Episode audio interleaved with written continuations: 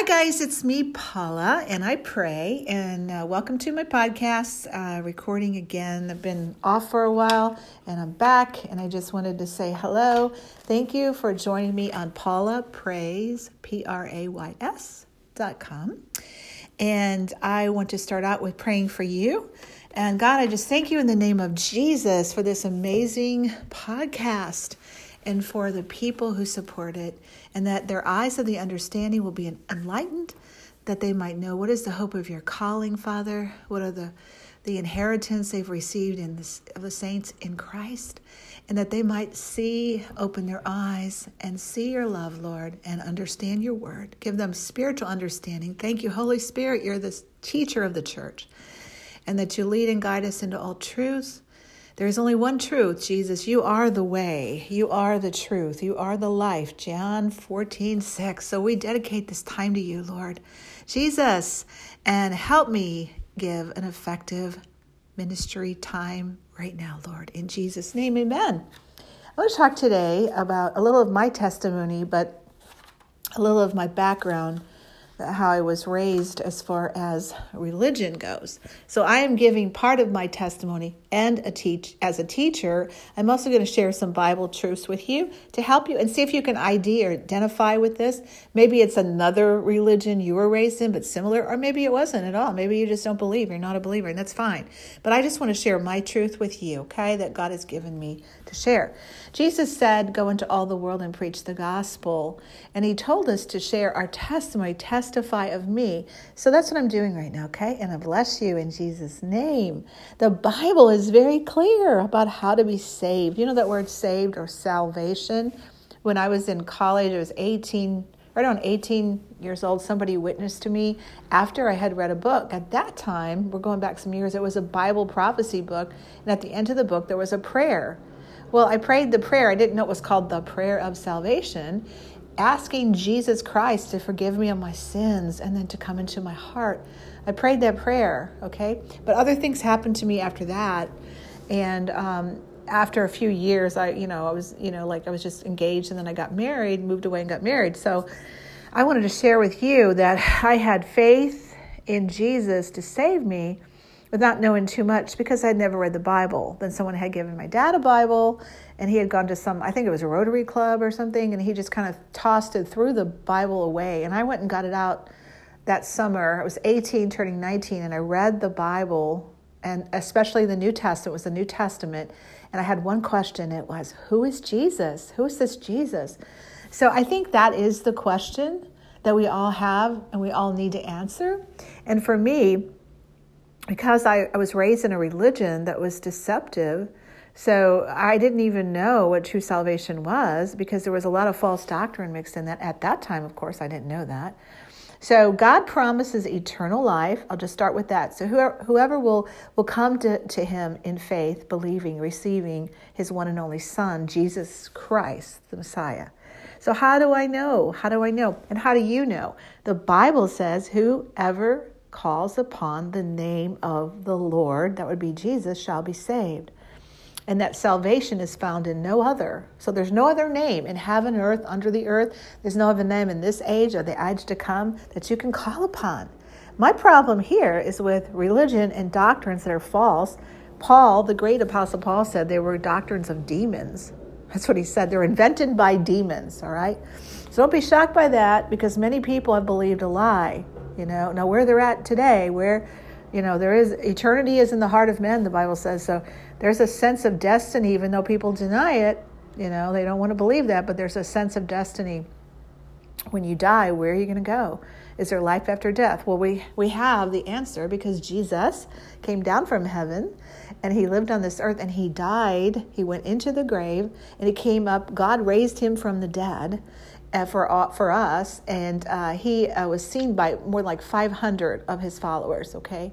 And we have what's called the New Testament, uh, letters of Paul, and the uh, Gospels of the Lord Jesus Christ and his story. So you can read about it. You can read the story of Jesus. If you don't know, get a Bible and get one that you can understand uh, of language. People recommend the New King James, but you could find another translation that would help you. That's I'm, I'm sorry, but I just believe in that as a teacher, that sometimes people need to have the language that's easy to understand, because the Holy Spirit is the teacher of the church. He's called the Spirit of Truth. Now, there aren't several truths.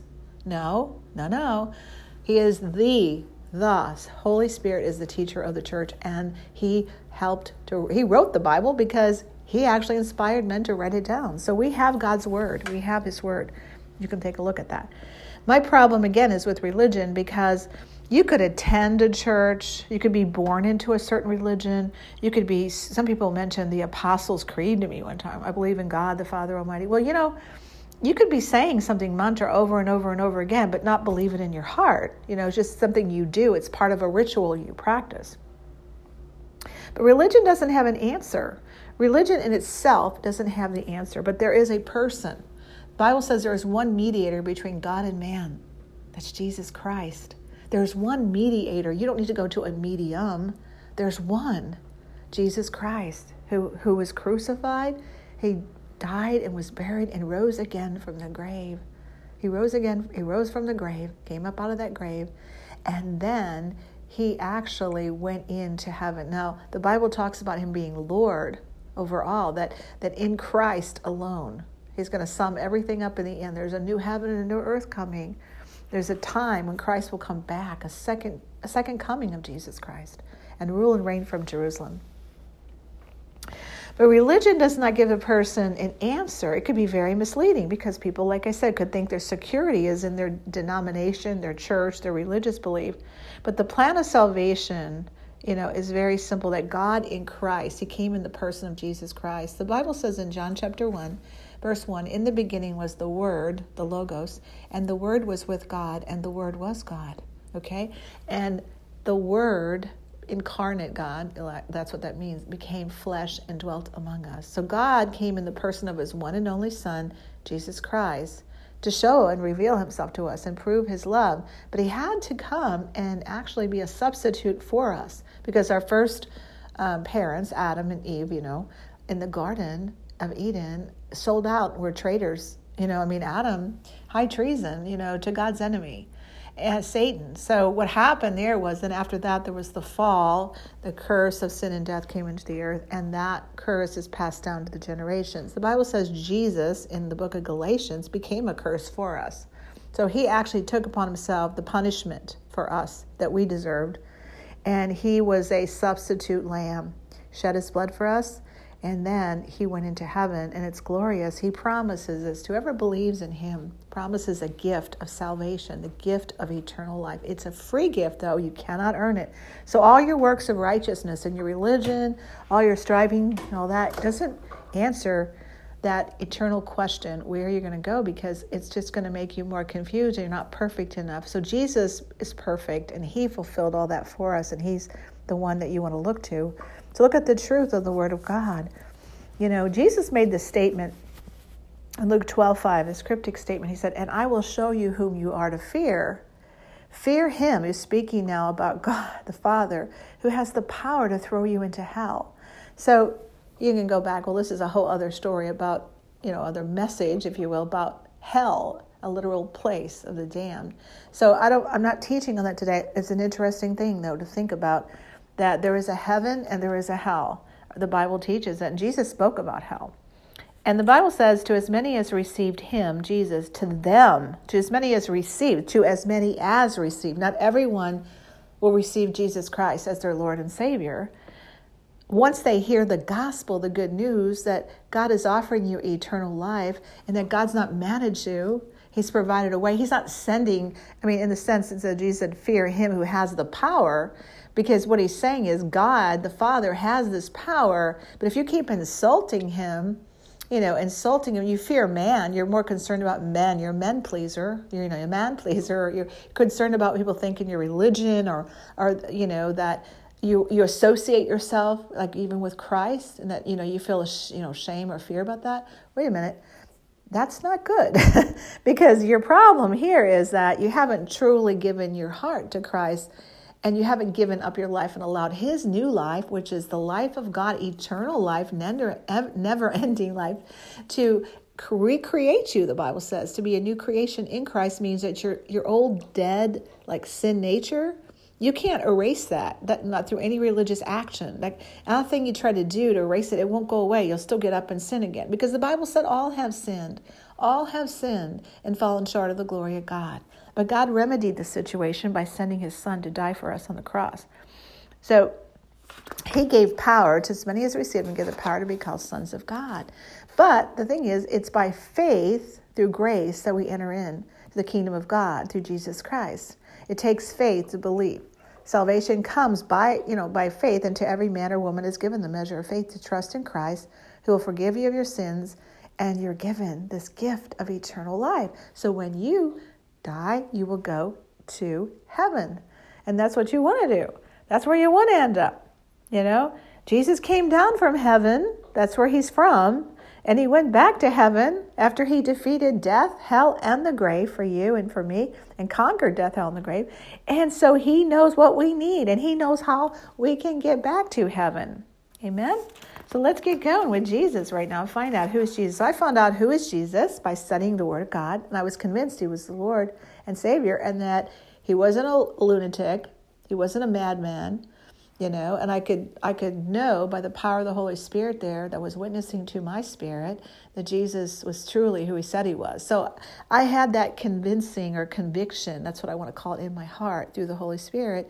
And I gave my heart to Christ, but I still didn't know the uh, Christian lingo or terminology because I, I, you know, I was raised in a church that was, actually I'll just tell you, that was a Roman Catholicism. So I was I was born into that religion, and um and, I, and I'm not picking on Catholics because remember, you know, the salvation is given to anyone, any culture. It doesn't. It, it doesn't have any barriers or, um, you know, cultural barriers or age, religion, um, color, creed. I mean, Jesus breaks into anyone who calls upon his name. It doesn't qualify that and say, well, only those who are Caucasian, only those who live in America, or only those. No, to anyone, to whosoever will, who will receive him, right, and his message. So I like this one thing that I was reading in, in this uh, Greek uh, dictionary. It explains that that scripture that you shall know the truth and the truth shall set you free. The Greek dictionary explained that it's sort of like this is as you shall know what is real. So I was just looking that up, and you'll know what is real. And I thought, real? Wow, when I breathe my last, I'm trusting in this real Jesus Christ who came into my heart and saved me. I, I, I believe that what that meant is, is this is real. Reality means that this world is passing away. This natural world right now with what you see with your eyes, through your five senses, okay? This is just a temporal world, and this house you live in, your body, holds your spirit. So your spirit never dies. It's going to go somewhere, okay? So I'm trusting in the real reality of Jesus Christ who died for me, who came into my heart and saved me, that when I breathe my last, I'm going to go to heaven and be with him forever. So salvation is of faith alone. So it's not through works. So you do good works after you're saved, though, yes. But you can't get there through any work that you can do because there's no magic pebble. There's no, you know, um, anything. You just you just have to know this. So right now it comes down to, do you know what your religion believes? Do you know what your religion teaches? And do you understand it enough to say, hey, wait a minute, is this a false doctrine? You know, because there are a lot of fake things that are placed into religion that is not of God. And I noticed today that many, many people that I minister to, not only do they have this toxic love, the illusion of self-worth, and not only do they have all kinds of problems and they don't understand the afterlife, or they've got their own God. You know, it's like they created their own God, created God, you know. And uh, heaven, hell, and other places they've they've decided, or maybe they just don't believe in anything. You know, they're just saying, I'm an atheist or whatever. But anyway, so in the school of the Spirit, I call the Holy Spirit, God brought me into that place. And in his way of speaking to me, I, I began to understand what God had for my heart. And I began to try to follow him through his word. And so when you do that, you seek after the truth, you'll know it, and you'll be understanding the reality or the truth that this isn't it. There's there is a heaven and there is a hell. So God, the Holy Spirit, is able to make that real to you, and the truth will make you free. So you won't be living a false life. You won't be living a false life. You have something to live for, okay? So where did your belief come from? What's your source? Salvation. Who are you trusting in? In your church? You know, um, I know that a lot of people from my religious background, you know, believed that, you know, there were, the, the Pope was infallible. Well, where did that idea come from? You know, I studied that, and it's it's not it's not Bible. And also, excuse me, they believed that if you did these pilgrimages to Mother Mary, that's kind of scary, go to a shrine where supposedly her apparition, you know, appeared, and then you'd bow down to that shrine. You know, it's kind of scary, because when you go back and study this, you find out some of these things were fake, and some of these things they instituted in that church had to do with false doctrine, um, that she really didn't appear there, and it was added to their religion in the nineteen hundreds. So by some children who were illiterate, and also by a priest who was mesmerized and by sorcery. So you can find out this, this Mary thing, although Mary is blessed and she's certainly picked and favored among women, the Bible tells us that we were not to worship her. She was not to be an idol. It's really sad. I wonder what she thinks in heaven when she sees people going to her when there is only one mediator between God and man. That's Jesus Christ. So it doesn't matter. I'm, I'm not picking on Catholics, because you could think if, well, if I visit the Holy Land and make pilgrimages there, and I pray at the Wailing Wall, my prayers will be answered. Or if I read out of the Hebrew Bible and study out of the Hebrew Bible, you know, of course, I have one up on everyone. You know, guys, are you kidding me? Really? You need to humble yourself right now, okay? You don't get to God through anything. Worshiping dead saints, relatives, they can't save you.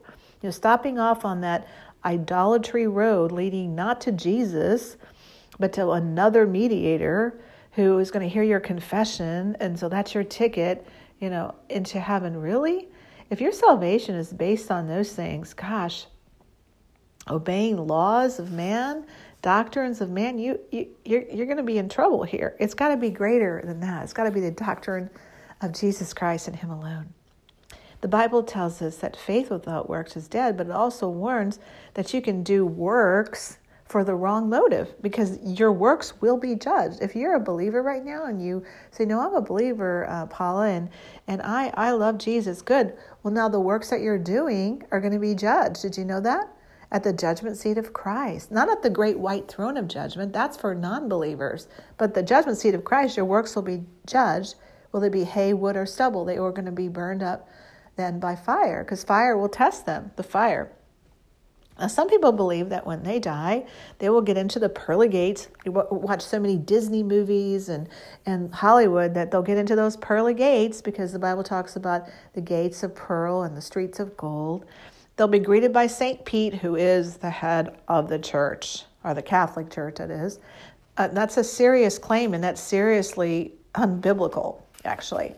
You know, it's pretty flaky, because when you go back to the scripture and you read the word of God, you find out that Peter, our guy Peter, he was the, the apostle Peter later. He was a follower of Jesus. He, he was very much much of a leader there. He was impetuous. He was an individual who was very kind of blurted out, you know, and said things. But at one point, Jesus inquired, uh, speaking to his men there, his friends, his followers, you know, who do men say that I am? So our guy Pete, he blurted out, you are the Christ, the Son of the living God. Wow, that was brilliant, but not so much, because Jesus told him, hey, Pete, flesh and blood has not revealed this to you, but my Father in heaven. So the source of his revelation came from God the Father. Then he said, you are Peter, and that word there means little pebble or rock. Peter, he said, you are Peter, and upon this rock. Now, he wasn't talking about the rock of Peter, who was an unregenerate human, and it was he's frail, and yeah, he's not going to base his entire, um, you know, uh, reason, mission for coming on a man. No. He said, you are Peter. Yes, you're Peter, because his name was Cephas, and Jesus called him Peter. He's a rock, but he's a little rock. Upon this rock, what rock? What was he referring to? This rock that I am the Christ, the Son of the living God. I will build my church, and the gates of hell will not prevail against it.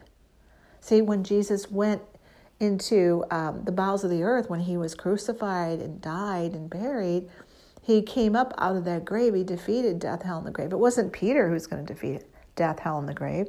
So he was saying, your salvation must not be based on a false interpretation of Jesus' words, and that's what's happening.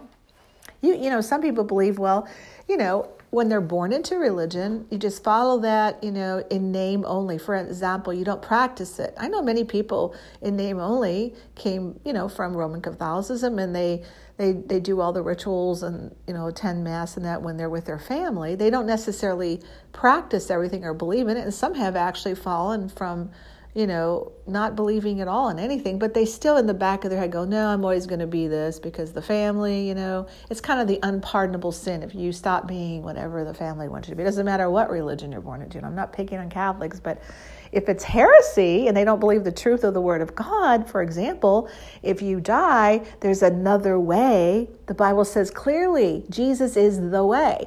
Now, I know many people who are very good, sweet Catholics, but They they they don't realize that the Bible doesn't teach. Jesus doesn't teach about another place called purgatory. That's not in the Bible. This imaginary place where you're going to get purged of all your sins. And once you pay for your little venial sins and you're holy enough, then you're deserving to go on into heaven. That's not biblical, guys. I'm just saying, check this out. Search this matter out for yourself. Read your Bible and find out. Where where is purgatory? You know, people people have all kinds of ideas and they've been fed a lie. So I'm just saying, that doesn't save you, okay? I won't argue, though, with you, okay? If you're trapped in this, please, I beg of you. I have mercy on people because I was once that person. I was, I believed this stuff until I read my Bible. So eternity is in our hearts, so we know there's a destiny. We don't just die and then not exist. I know it's what agnostics, they sort of believe there's something out there.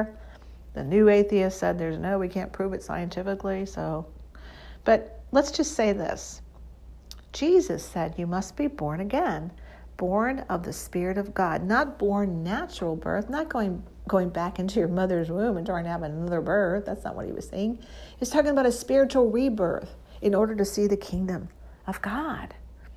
You know, I can relate my experience to, to you that I was Catholic and I I got saved. I became a Christian. That's what I say, a believer, because the Bible refers to believers, those who believe on the Lord Jesus Christ. And I didn't just believe in that there was a historical Jesus. I literally asked Jesus, the person, to come into my heart and to forgive me of my sins. So I repented of my sins. There was a repentance. It wasn't I went to a holy mass and then I obeyed the church laws. I went to communion and And I got Jesus there, and then I went to, you know, I had to make my confession once a year, and, you know, and I did all the holy days. I, I prayed my rosary. I did those things, but they didn't save me. Now you could say, did they point you to God? They pointed me to Jesus on the cross because he was always on the cross as crucified. And it pointed me to Jesus, but it didn't save me. I wasn't born again. And I don't know how someone can argue that. I mean, I won't argue with people because the Bible says clearly you must be born again. So you can, if you don't want to believe Jesus' words, okay. But I'm just telling you, I care about you, okay? So this life in the Spirit that I have now is completely different from what I was born into, you know. So who has deceived us? The outlaw, that devil. He's our number one enemy. The number one enemy of the human race is the devil. And if he could, he would kill every single person. But he can't. Because God won't let him. Jesus, Jesus is the one we look to right now. What is the spiritual condition of your heart? You know what? Since I was born a sinner, you were born a sinner, and everyone has sinned, and all have fallen short of the glory of God.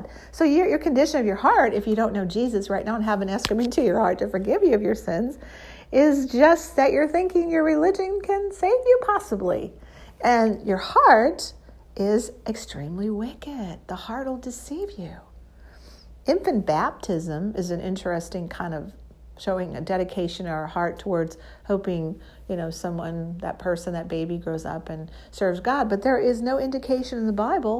I can't find it. And you can you can search the New Testament for me and find it. Infant baptism is a nice little gesture.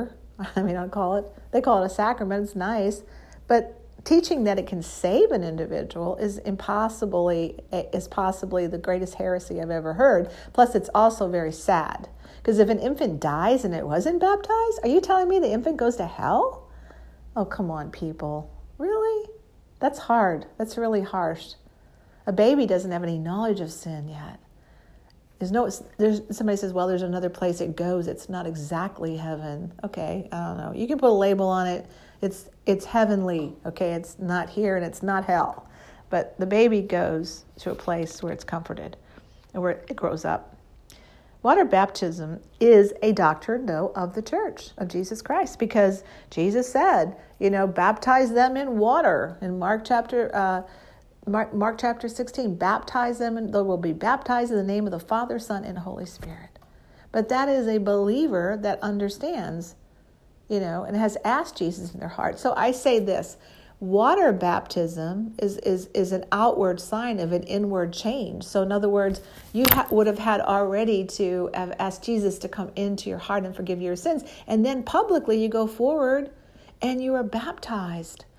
That's incredible. And the Holy Spirit, on the day of Jesus' baptism, when John the Baptist came preaching, you know, that that uh, behold the Lamb of God who takes away the sin of the world, at Jesus' water baptism, he obeyed that.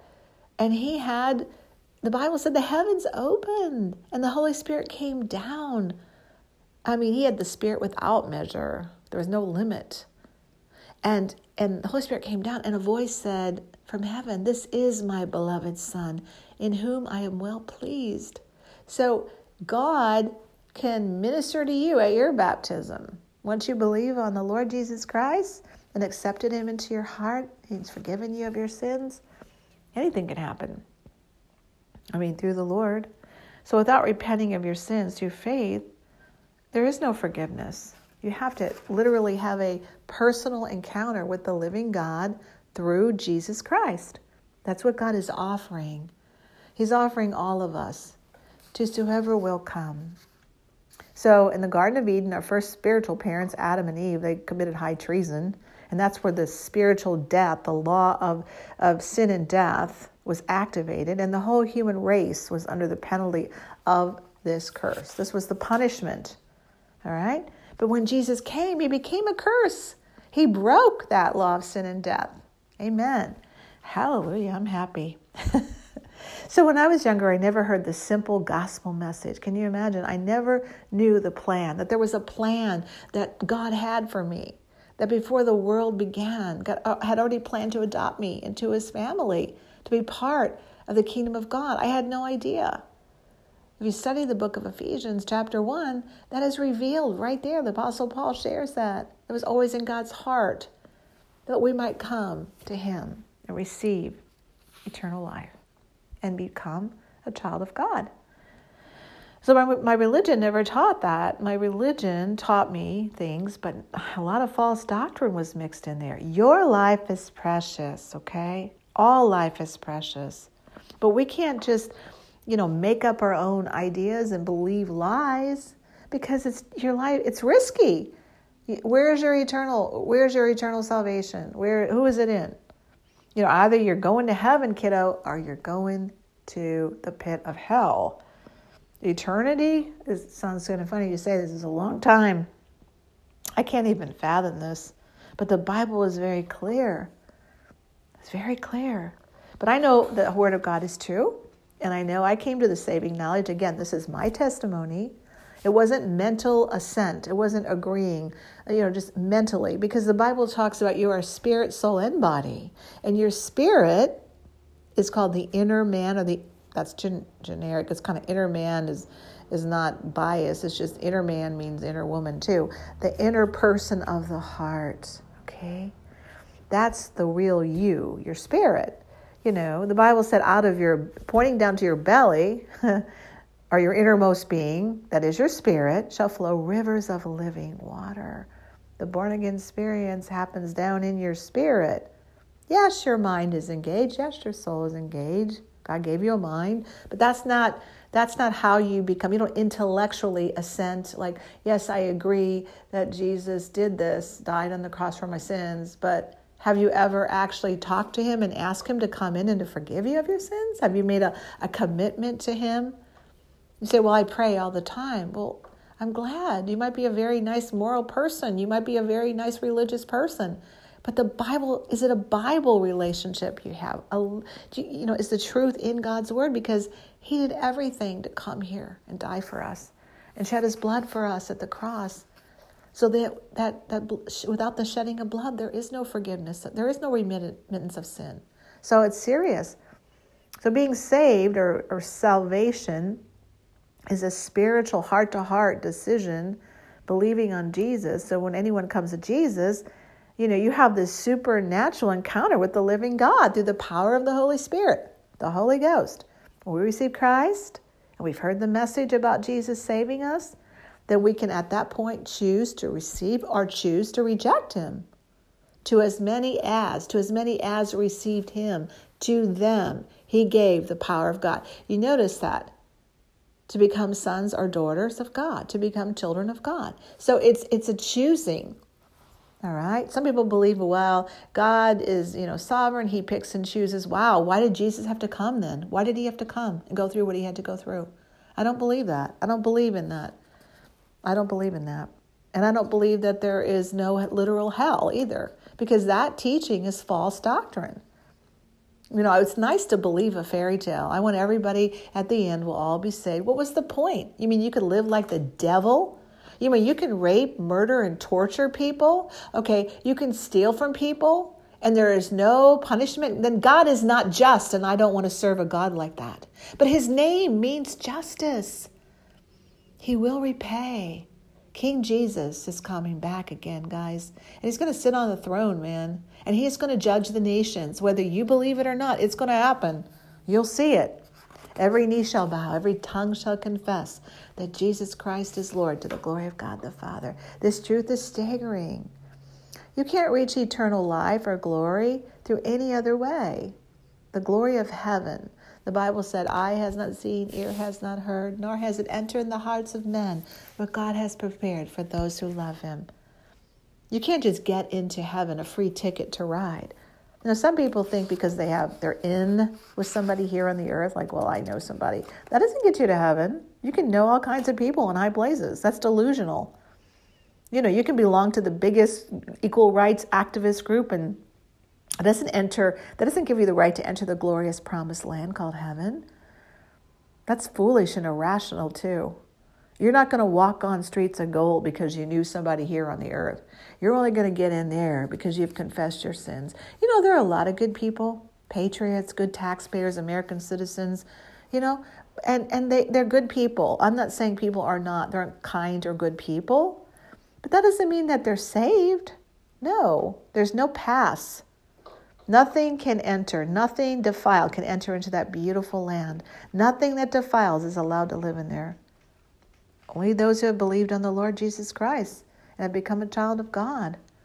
You know, you can be a Bible scholar. Yay, I hope you're teaching the truth of the Word of God, not denying the deity of Christ, or that the Word of God is God's Word literally, and you can believe it and receive it. I hope you're not erasing hell. And I hope you're not erasing the truth. And I hope you're not twisting the scriptures and misinterpreting them to fit with your ideology or your religion, okay? There's a special place in hell for people like that, okay? I'm just warning you. You don't have to receive my admonishment, though. I'm sad if you don't. But someone else will have to tell you, okay? But when we live a lie and we practice doctrines that are like white witchcraft, for example, who who the heck is practicing white witchcraft? What is white witchcraft? Witchcraft is an abomination to God. It is strictly forbidden. Sorcery, witchcraft, the occult. If you're in any of those things, get out now. Call on the name of Jesus to deliver you. If you practice false doctrine, if you believe in false doctrine, I'm very. I'm. I'm here to tell you, God allows you. You have freedom. You have freedom to choose, but you don't know what you're doing. There is another way. It's the way through Jesus, and he has the power and authority to deliver you. You are in danger of judgment, eternal punishment. There is one truth. There aren't several truths. you know, New Age spirituality. It's so popular in our culture, and it's gotten into the churches, and people practice all these sor- sorcery and witchcraft and occult practices, but God condemns them. So why are you tolerating satanic practices? Why is the evangelical church practicing them? Why are they believing or whatever in them? Maybe they're not practicing them, but they tolerate them. There are she, there are wolves in sheep's clothing. I could I could tell you stranger things, but I won't about that. So my story is, I have a heart of stone, and now I have a heart of flesh, and I have a new nature through Jesus Christ. A new nature. That's staggering. How do you get that? The love of God. The love of God. God so loved. I love John three sixteen because I wasn't raised, you know, in Bible. I didn't go to Bible, um, you know, vacation Bible school when I grew up. And it said, for God so loved the world. That's you. You live in this world, on this planet. For God so loved the world that he gave his one and only Son, that whosoever believes in him will not perish, but have everlasting life. God did not send his Son. Verse seventeen says, God did not send his Son into the world to condemn the world, but that the world might be saved through him. Everything God did, he did through his Son, Jesus. When he came as a babe born in Bethlehem, it was prophesied long ago. The Savior of the world, the Messiah, would come. And you know what? There's, that's no religious jive. You have a mind-blinding spirit that can deceive and lie to you. You know, there's a woman named Mary Magdalene who came to Jesus, and it says that he cast seven devils out of her. Some of you have operation of demons in you right now, and the Holy Spirit, he wants to take up residency in you and give you power and authority. He wants to give you gifts, spiritual gifts, but he can't because you haven't repented. You haven't turned to God. You haven't cried out to him. If, if you don't know who he is, it's okay. You can just say, you don't have to make up some long formula, prayer. Oh, God. Just say, help me. Help me, God. Help me, God. Help me. Help me, Lord. Forgive me. And cry out to Jesus. You shall know the truth, and the truth will make you free. I'm praying for you right now, you know. You know, I've had many visitations from the Lord, and it's it's it's not always easy, you know, because sometimes when the Lord comes upon me, he wants me to share this message, and, and I say, who has bewitched Christians that they can believe a lie? They can have a little bit of false doctrine, a little bit of truth, and man, there's a battle going on for your mind, but you got some false imaginations in there, okay?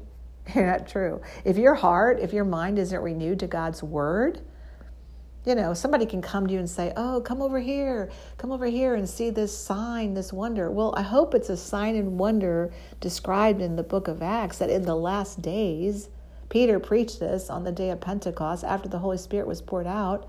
He said, in the last days, quoting from the book of Joel, God will pour out his Spirit on all flesh. Your sons and daughters will prophesy. Your old men will dream dreams. Your young men will see visions in those days. This is the day. This is the day we live in today, before the coming of the Lord. My concern is that you don't know and you haven't received Jesus Christ as your personal Lord and Savior. In the church I was raised in, okay, um, it was kind of like drinking a little bit of poison, you know, and as you rightly you rightly know, some doctrine is just false. It's not pure. It's not the truth. You can't earn your salvation through works. You cannot. You cannot. You cannot. It's dead. I had no teachers after God's own heart who could rightly divide the word of truth for me, you know. I was I was a desert inside before I came to Christ. Faith alone in Christ. Faith alone in Christ. Faith comes. Faith comes by hearing, and hearing the word of God, the message about Jesus. How can you know Jesus? Well, the Bible says, how can they know unless they have a preacher? I can recall like flashbacks of seeing Jesus in, in, in on that crucifix hanging in that Catholic church. But along with that, you go, well, that's really great then. But along with that was this worship of Mary. There were rituals, and there were all these laws we had to follow. You know, Mass was, uh, you must practice the sacrifice of the Mass. And Jesus is sacrificed over and over again. They call it the celebration of the Mass. And then suddenly, your communion, you know, you're, the Jesus appears suddenly, transubstantiation it's called. You know, suddenly he appears, and he's he's he's mystically in this wafer, literally. Ooh, that's kind of yucky. That's kind of occultic, isn't it? God condemns practices like that, but why don't you question it? Because you don't read the Bible for yourselves. That's why. And I didn't either. Oh dear, I didn't either. I'm not condemning anybody. God doesn't condemn us. He just knows that we're lost. We're like little sheep, little lambs that are lost. You know, I had to obey holy days of obligation. I had to fast on Fridays. They don't do that anymore. You know, at Lent. And, and then the big one for me was this thing called Ash Wednesday, which they celebrate. You know, people celebrate all these certain days and things. And you say, well, it's a nice kind of reminder. No and yes. I mean, yeah, but I can read the Bible, and of having Jesus in my heart, I know we're going to be dust one day. Our physical house will die unless Jesus returns. But I don't need to have the reminder of a priest putting a dirt mark or smudge in the middle of my forehead to remind me that we're nothing but a dust bag of ashes. Wow. Does that make you feel affirmed? You know, we have a lot of problem in our country with people not feeling loved. So I don't know. Sorry. When when my aunt used to say things like that, I remember her always starting her conversation with, sorry, kid, or kid. And that's what I'm going to say. Sorry, kiddo, you know. Yeah, that was scary, because I think her husband, who had a face that was flat and dead and expressionless, I think he was on drugs. I don't know. Maybe antidepressants. But man, Uncle Harry was scary. Hey, that rhymes, I think. I'm sorry. I don't mean to go off here, but anyway. Another winning religious practice was having your throat blessed. This seriously, this was in my church.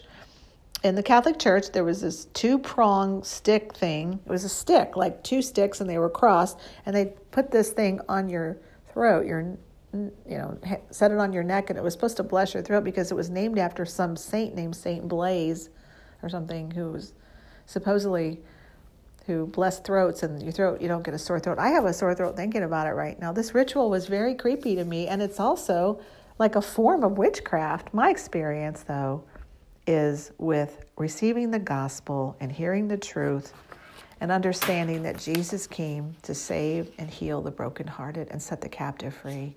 I was captive. I can describe that. I can I can tell you my life changed. I was lost. And I received the free gift of salvation. So whoever is thirsty out there and hungry, come to Jesus. God will not make anyone love him or force them. Do you want someone to um, love you because, you know, because they have to love you? Ugh, no. God so loved the world. He loved you first. Even while we're sinners, he loves us. God has a will for lost humanity, and he made provision from his word, when his word became flesh, Jesus Christ, a human being, that's incarnate God. He came to this lost orphan planet to bring us back to the Father's heart. No one should perish.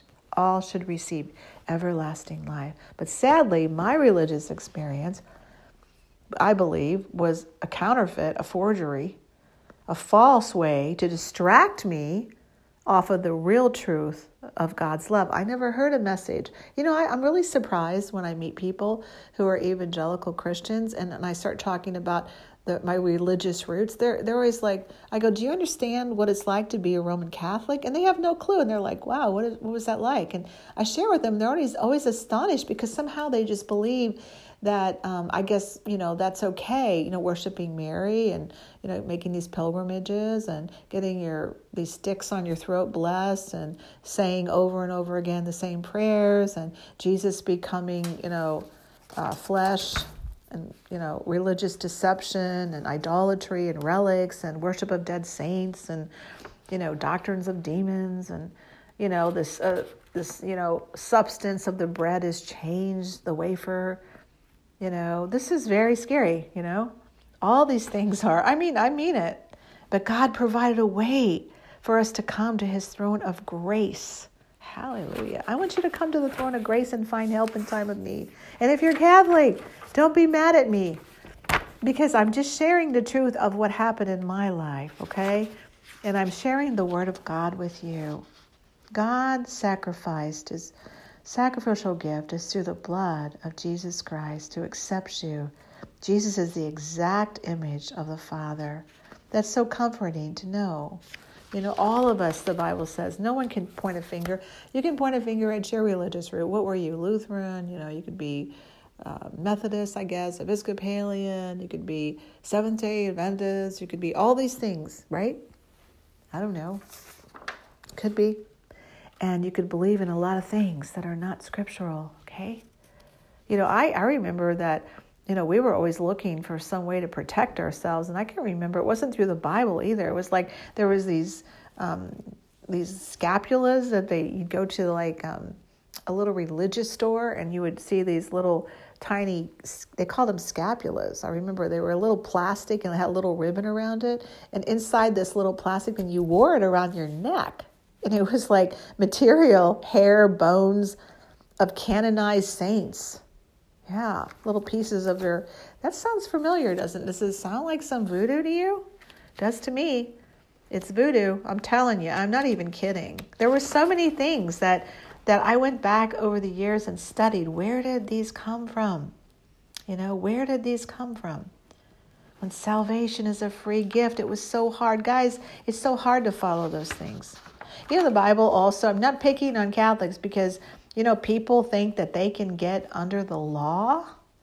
And, you know, everybody that I've met that gets under the law, legalism, after they've become a Christian, they go back under the law through works. And what Paul the Apostle said in Galatians, oh, you foolish Galatians, who has bewitched you to think, how did you receive the Spirit, the Holy Spirit? Through the, the law, the working of the law? Are through faith in Jesus Christ. Basically what he said, you can't earn, you know, anything. You you can't earn this. This is a free gift, man. But they wanted to go back under the law because the Judaizers would try to, you know, bring them back under the law. They had to be circumcised in the early church. Caused a lot of problems. The circumcision, the cutting, the marking themselves. You know, so if you're going to go under the law, remember, you know, Jesus...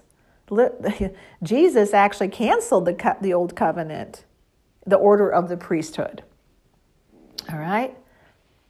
You know, some of the priesthood type teaching, you know, you need a priest, and, and uh, you know, is really is really going back to Babylon, to ancient pagan occult practices where the priests were celibate and could not marry. You know, it's not biblical, guys. It's not scriptural. You know, Jesus is our great high priest who passed into the heavens, Jesus Christ the righteous. He's in heaven right now, and his spirit is here. The Holy Spirit is poured out. You know, when I was young, we went and saw these icons, and they sold medals and their rosaries. And, you know, the rosary, the beads, is, is very similar to Hindu beads. Did you know that? Vain objects of worship. Any little thing to get you away from the truth of how much Jesus loves you. People say, well, it's okay if you have a little bit of this and you a little holy water, sprinkle that in. It's not going to hurt you. You know, I hear the I hear everything, you know. But I got to tell you, if you're going to do a little bit of the law, uh, well, I guess what you're going to have to do then is you're going to have to get circumcised and you're going to have to do animal sacrifices. That's they're not valid, by the way. No, because through the shedding of Jesus' blood, we are brought and atoned. Jesus Christ died and atoned sins at Calvary. Our works cannot save us. You do good works, but they can't save you. You know? Doctrines of men and demons, right? Not works, guys. It's by grace. The redemption that is Jesus Christ. Titus three five says, not by works of righteousness according only to his mercy are we saved. Hebrews nine fourteen, the blood of Jesus Christ purged us of dead conscience, of works. We're washed in the water of his word. Okay, it's not the cutting of your body. Okay? Jesus is my security. Is he yours? Is he real? I hope he is right now, guys, because it's amazing. When Jesus comes in, he's going to change your life. You'll never be the same. But mind-blinding spirits will deceive and lie to you. It will. If you continue in that way and you're lost, and you will not receive eternal life that God's provided for, you ultimately will be separated from God by your sin. And God's already taken sin. The sin problem has been dealt with through Jesus. You don't have to point your finger at God and get mad at him. You you would have a really good argument if he hadn't come to save us. Then you'd have a good argument, but you don't. Don't be mad at God. He's not mad at you. You know, he's not mad at you.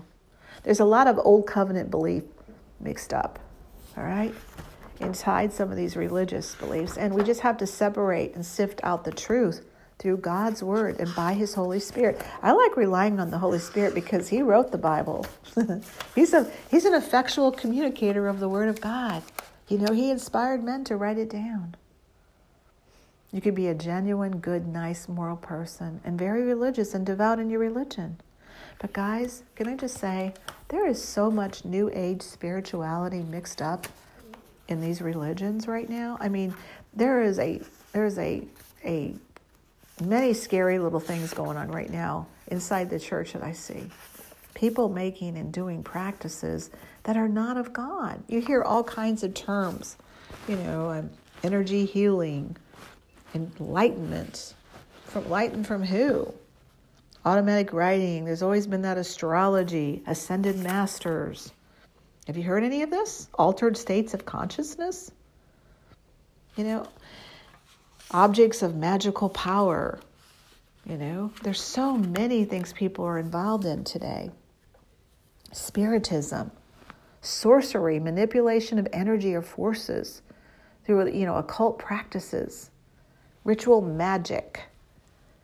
One of the current flowing New Age nineteenth century forms of contacting the dead through mediums, spiritualism, you know, spiritism, which is, you know, contacting, practicing, interacting, and trafficking with these entities. And we call that channeling today. But it's nothing but demon possession by a spirit. You know, uh, familiar spirits, you know, they're familiar spirits are spirits. They are spirits, and they know something about you and your family. Did you know that? So the person is channeling a spirit that was there and knows it's not your dead relative. No, no, it's not your relative. That's that's a lie. There's transcendentalism and there's therapeutic touch. I met someone one time talking about how she heals people. She doesn't. There's white magic or witchcraft. Wiccan is a huge, an old English term for witchcraft. Modern witches prefer to use this term because it doesn't have a negative connotation, so they call it Wicca. But it's really the old English witchcraft, Wicca. Is a modern witchcraft, which is basically earth-centered and uh, on worship of goddess worship. All right? There are wizards who say they have magical power, magicians or sorcerers. People who people who practice yoga and they say, no, no, it's Christian yoga. All I'm saying is real yoga is to be yoked or to be united your mind, body, and spirit. In India, yoga is considered one of the six branches of Hinduism philosophy and is referred to. It's an ancient Indian, you know, point that the goal is to reach a certain ultimate freedom by releasing the soul. Release it from the chains or effects of, of negative karma, which ties a person to their to their continual reincarnation. Yoga uses physical exercises and powers of concentration and breathing techniques as well as meditation to achieve, achieve these ends. But it comes from um, Hinduism. So to say that you're not practicing, you may be ignorant. I think you are, okay? And you may say, well, it's beneficial. Well, you know, there's a lot of things that are toxic, but they are they're they look very good. On the outside, they have an appearance. You know, the Bible says that Satan can come as an angel of light, of enlightenment. He can be very bright and very beautiful, but he's poison. And so there are practices that are very offensive. They're offensive to God. And not only that, but you you may be a wonderful person. And you may be saying, I, I'm benefit. I don't agree with you. Okay, you have a right not to agree with me. And I want to tell you something. I don't want you to open your heart up and be soul-tied with deception. anything that would deceive you and lead you astray off of the living God. And Jesus only, okay? Not to confuse you, but any object, name, or thing that you meditate on and you love more than God, that's called idolatry, honey. So you don't want to have a strange God before you, do you? You want to serve Jesus, right? You want the blessing of the Lord, right? So all sorts of things are out there today that people are involved in. They're involved in so many things. Cosmic Christ, have you heard of that? This craniosacral, whatever, a method of alternative medicine that they use, that therapists, massage therapists use, you know, which is, you know, allegedly to manipulate the movement of this, whatever, the, I don't know, the cranial, the bones, and they do all kinds of things to the spine. I don't really even know, but all I know is New Agers claim all these things as power and energy. You know, there is all kinds of things going on right now that are false. They're just false. And if you're involved with them, I'm just concerned about you. I really am. People claim to be clairvoyant and, you know, Buddha, you know, the enlightened one. He's the founder of Buddhism. He lived back in around, I don't know, it was four eighty-three B C. You know, most of his life is really a lot about legend. He's, he's supposed to have been the son of a king who encountered great misery during a journey he took at the age of twenty-nine, and he was influenced by uh, the peace of a monk that he met on this journey. A lot of it sounds like a nice, you know, story. Decided to leave his wife and become an ascetic, and he attained to supreme enlightenment at the age of thirty-five and became a Buddha. There's Celtic spirituality in New Age circles that covers a broad range of beliefs, including Wicca and shamanism, and there's some elements of Christianity sprinkled out through there. It's an earth-centered spirituality. It celebrates nature. Um, appeals to women, too. It's very feminine. So it bears little or no resemblance to authentic Christianity that was practiced. There's something called centering prayer, and I'm a prayer warrior, and I'm going to tell you, centering prayer is not scriptural. It's a meditation technique. And you know the Bible said to meditate and think on the Word of God. Think on these things, you know. And Joshua, it says, one and nine, it says, you know, meditate on my word day and night, and then you shall make your way prosperous and have good success. There was no meditating on something outside of God's holy word. Such practices of prayer that they call prayer, contemplative prayer, and things like that, practices such as transcendental meditation, they're Eastern mysticism, Eastern religion. That's the root of that, including incorporating use of a mantra. You know, you blank out, you know, mental void or pure consciousness in order, you know, to achieve, you know, your spiritual goal and find God. You're not going to find God that way, believe me. You can meditate all day and hum and say a mantra over and over again and try to clear your conscious, conscious mind. And then uh, that's not authentic Christianity. That's not authentic Christianity. There's all kinds of spirits and mediums that rely on contacting the dead, spirit guides, spirit helpers. I'm just telling you, there are a lot of places of social unity where witches meet in groups. And in those um, places, there are all kinds of things happening there where people are using these things, you know, to fill that void in you. You know what it is? You're searching for love. It's what you're searching for. You're, because it's natural for you to want to be loved and accepted into a family. And God is reaching out to you right now. I want to pray for you. I pray that this has helped you to find Jesus. Would you find him today? There is one interpretation. You say, but I, you know, um, I just do these things and they're kind of fun and I'm having a good time and that's not too overwhelming yet. I'm okay. Really? You know, you can't just be out there, you know, roaming around, you know, trying to find answers outside of God and think you're going to be okay. Because in the end, you're not going to be okay. You're not. Bad things will happen, and it's not going to be God doing them to you. There are predators out there. There are false prophets out there. There are false religions out there. Honey, you can't just do anything you want to do. You can't believe in everything. Okay? So I'm looking at this right now and I'm saying, whoever needs to hear this, gosh, God bless you. God bless you. I want you to change your mind. Father, in the name of Jesus, I just pray. I pray for everyone listening to this podcast today that they would ponder your word, Lord, and come to you.